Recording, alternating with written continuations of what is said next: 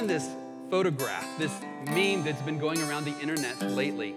It's a picture of a woman who's bending with her hands on her knees, looking intently, and this is what the description says Me looking outside to see what chapter of Revelation we're doing today.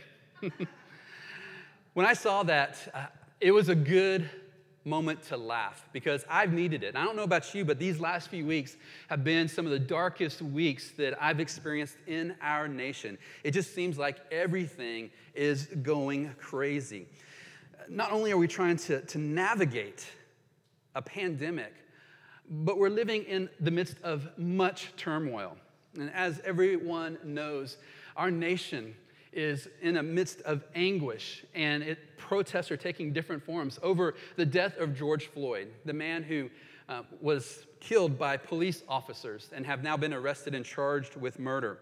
And it's not been surprising for me, at least, to see protests going on over this. We've had protests in our own nation on many occasions before.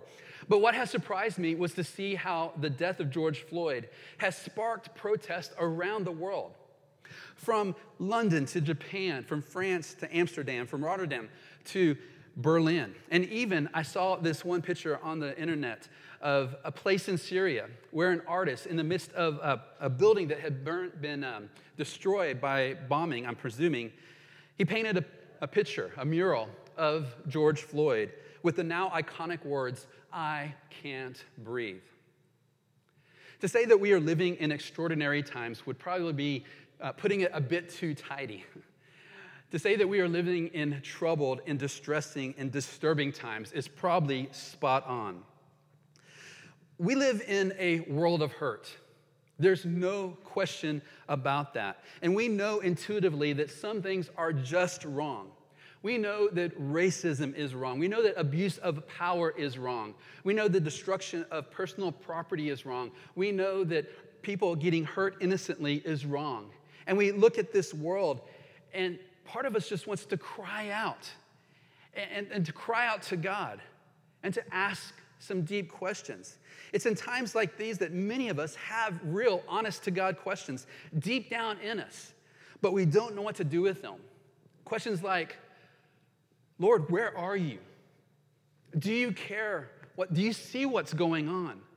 How long do we have to live in a world where there's so much pain and so much brokenness? And if you've had some of those thoughts, I want you to know that there is a resource that God has given to us to help us to process those thoughts and those questions and those concerns and those moments of anguish before Him. It is an ancient form of prayer called lament. And this lament is given to us for, for times when we can't see very far in front of us, when it seems like everything is crumbling and society has gone crazy, and we ask some of those deep questions from God. And so this resource is meant to help us process that. Jesus himself used lament. And this is what one scholar called the lost language of prayer. And so we're going to call our study today the voice of lament and the cry for justice. And we're going to be in Psalm chapter 10. And I want us to pay attention to some very real, honest questions that probably many of us are a little bit shy of speaking out loud. So, with the Lord's help, let us dive into these scriptures, to this poem, to this song, and to see what it says. Chapter 10 of Psalms, verse 1. Why, O Lord, do you stand far away? Why do you hide yourself in times of trouble? Let me ask you a question.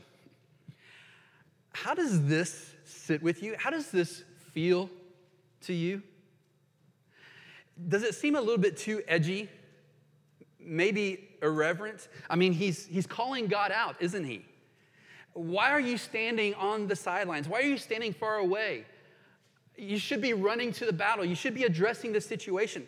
Why are you hiding yourself?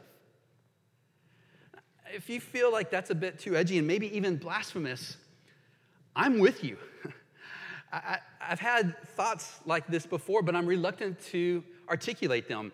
Uh, there's a maxim that I've tried to live by, and it goes something like this Just because a thought enters your head doesn't mean it needs to leave your mouth. I've tried to teach my children this uh, quote, this maxim as well. And when I've remembered it, It's kept me from saying things I wish I hadn't said. And there are other times when I've forgotten this and I've said things and I wish I could have taken them back. But when it comes to prayer, it seems like even if we have thoughts like this, we shouldn't be saying it out loud to God, right? It, it just seems a bit irreverent, maybe blasphemous, too accusatory. But what I want us to see, my friends, is this kind of language is all throughout the scriptures. Take, for example, Psalm 13. How long, O Lord, will you forget me forever? How long will you hide your face from me? How long must I take counsel in my soul and have sorrow all day long? Or how about Psalm 22? These are words that Jesus himself prayed on the cross. My God, my God, why have you forsaken me? Why are you so far from saving me from the words of my groaning? Oh my God, I cry by day, but you do not answer, and by night, but I find no rest. One more from Psalm 44 Awake, why are you sleeping, Lord? Rouse yourself. Do not reject us forever. Why do you hide your face? Why do you forget our affliction and oppression? For our soul is bowed down to the dust, our belly clings to the ground. Rise up, come to our help, redeem us for the sake of your steadfast love. The Psalms are filled with these kinds of laments. Over a third of the Psalms contain this kind of language Where are you, God? Why? How long? Wake up. Why is the psalmist speaking like this? He, he looks around and he sees what's going on in his world. In, in the society in which he lives, he sees oppression, he sees injustice. And, and like an attorney, he brings his case before God. And here's the key thought as we get ready to unpack this a little bit. The voice of lament seeks to have what one scholar called a difficult conversation with the king of the universe. That's what he's doing. And before we look back and see what the rest of what he is saying uh, contains for us, I, I want to point out just a quote from a book. It's called The Justice Calling by two ladies, Bethany Hoang and Kristen Johnson. And this is what they say to help us kind of understand a little bit about this language. Woven throughout Scripture is an unguarded type of prayer known as lament. To lament is to ask why and why not, as well as what are you doing, God, and where are you? To lament is to pour out our hearts, holding nothing back. It is to pray without trying to be more full of faith than we actually are. And by the way, I love what H.B. Charles said. He said, For the record, there is nothing spiritual about acting as if life does not hurt when life hurts. God doesn't want us to put on a mask and come before Him and to pretend to be something that we're not in the moment. We're invited to have the difficult conversation with the King of the universe. And so the psalmist, like an attorney, brings before the Lord what is going on with this world. Verse 2, he says, In arrogance, the wicked hotly pursue the poor. Let them be caught in the schemes they have devised. For the wicked boasts of the desires of his soul, and the one greedy for gain curses and renounces the Lord. In the pride of his face, the wicked does not seek him. All his thoughts are, there, there is no God. His ways prosper at all times. Your judgments are on high, out of his sight. As for all his foes, he puffs at them. He says in his heart, I shall not be moved. Throughout all generations, I shall not meet adversity. His mouth is filled with cursing and deceit and oppression. Under his tongue are mischief and iniquity. He sits in ambush in the villages. In hiding places, he murders the innocent. His eyes stealthily watch for the helpless. He lurks that he may seize the poor. He seizes the poor when he draws them into his net. And he tells us next what breaks his heart. Verse 10 the helpless are crushed, sink down, and fall by his might. He, that is the helpless, says in his heart, God has forgotten. He has hidden his face. He will never see it. This is what's breaking his heart. He looks around in his world and he sees violence and he sees oppression and he sees murder and he sees people who have no power being crushed, and in despair because they feel like God has forgotten them. So he's, he's making this lament before the Lord. He's having a difficult conversation with God. And here's another key thought if lament is having a difficult conversation with God, it is also a conversation in which our faith is seeking understanding. It's trying to put things together in the mind that don't make sense. Again, the women who wrote the Justice Calling are helpful. Listen to what they say. Lament is prayer that honors the honesty of pain and anger while also honoring the truth that God is the one who reigns and whose Hesed love, that is his covenant love, never fails. Lament holds in tension all the suffering that seems to, to uh, make no sense with a determination to believe that God is just. Lament draws us to God when we are tempted to turn away. Lament enables us to keep moving forward with perseverance. It is a way to remain deeply connected to the God who loves us and loves justice, even when injustice makes us ask the hardest questions of God. So, my friends, what I want us to see as we work through this passage is raising the voice of lament is a biblical form of protest before God about the way things are. Raising the voice of lament is a biblical form of protest before God about the way things are because it assumes that God cares. After all, another psalm tells us God is a righteous judge and a God who feels indignation every day. The psalmist assumes that the indignation he feels at seeing the harm going on in his society, at seeing the violence happening around him, that God shares his heart and he's indignant about this as well. And so the lament is trying to hold that truth that God is righteous and he must feel indignation with what is going on in our real lived experience in this world.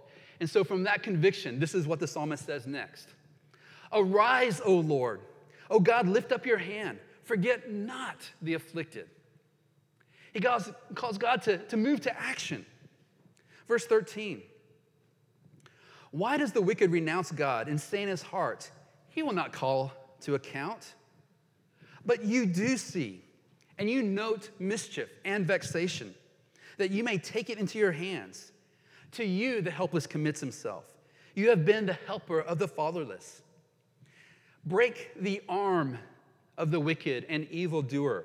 Call his wickedness to account till you find none.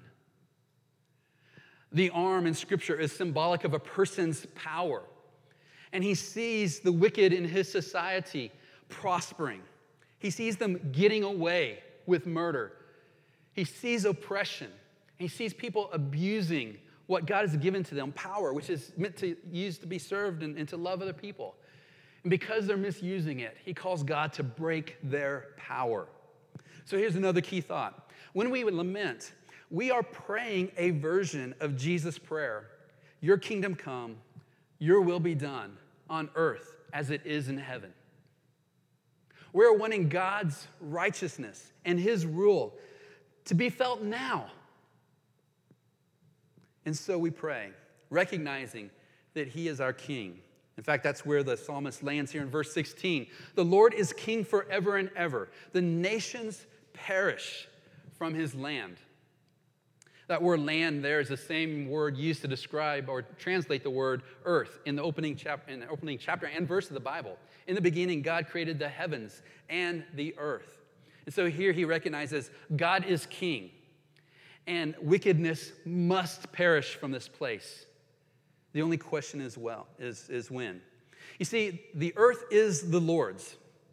He is the king. And while we've done an incredible job of vandalizing it with our self centeredness, the way things are are not the way things will always be. And there will be a day of reckoning. He is sure of it. He just wants to see it happen sooner rather than later. And God has given to us not only his promise, but his pledge in the form of his own son, who came and lived among us, who lived a beautiful life, loving and serving people. And yet, suffered a cruel death at the hands of those who had power. His life, breath, slowly expiring from him. He was buried in a tomb, but God raised him from the dead.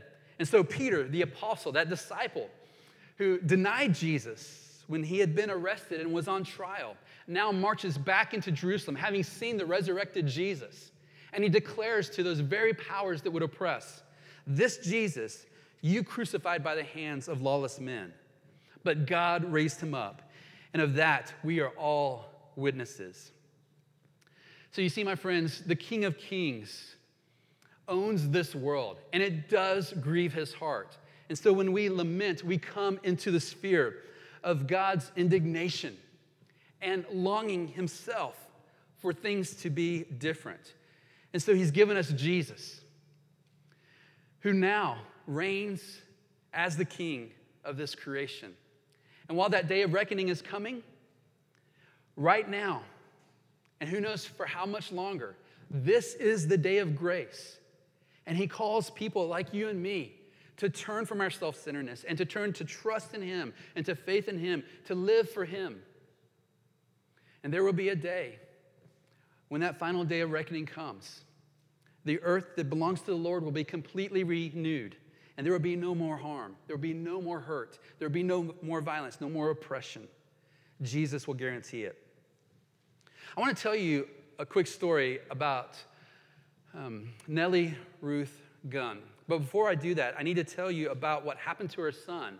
And to do that, I want to tell you um, the experience of Alan Cross. He was Uh, or is a minister of Gateway Baptist Church in Montgomery, Alabama. And I saw this on his Twitter feed the other day about the experience he had back in 2016. And this is what he said 2016, praying with Greg Gunn's mother three days after her son was murdered changed me.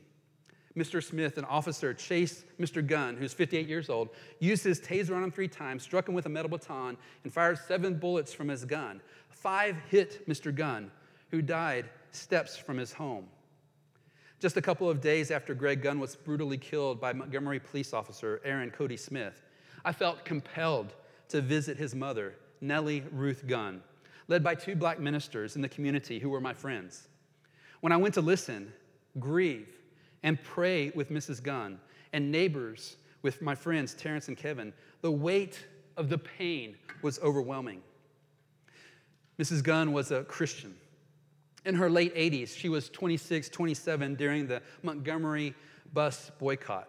She lived through all the civil rights movement in Montgomery Dr. King, Rosa Parks, Freedom Riders, Selma March, all to see her son shot dead in her yard by a white cop 60 years later. Neighbors who came to their porches in the middle of the night when they heard seven uh, shots ring out told me Greg Gunn laid there in his yard for five minutes crying for his mother. They could hear him. They said aid was not rendered, and she was kept from him. He died in the grass. So, three days after the murder, the whole community knew what had happened. And they told me and my friends because we showed up, grieved, and asked. Mrs. Gunn died last year. It took almost four years for the trial of Officer Smith to happen, and she died before she saw her son's killer brought to justice. Before I tell you what she said in 2016, let me just clarify. The trial of the officer who was found guilty of murdering this man happened last year and was completed in November. And so, three years earlier, this is what Mrs. Gunn said God turned it around and made it good. I don't care how a man do, God's got the last say so. What enables a grieving mother who witnessed the death of her son to be so confident that God's got this? How can she say before she sees the trial and this man who murdered her son brought to justice, how can she be so confident that God has made it good, that he has turned it around, that it doesn't matter what a man do, God's got the last say so? Only if her faith is rooted in the God who sees and the God who cares, and the God who has promised in Jesus to one day set this world to right. This is how Psalm 10 ends. O Lord, you hear the desire of the afflicted. You will strengthen their heart. You will incline your ear to do justice to the fatherless and the oppressed, so that man, who is of the earth, may strike terror no more.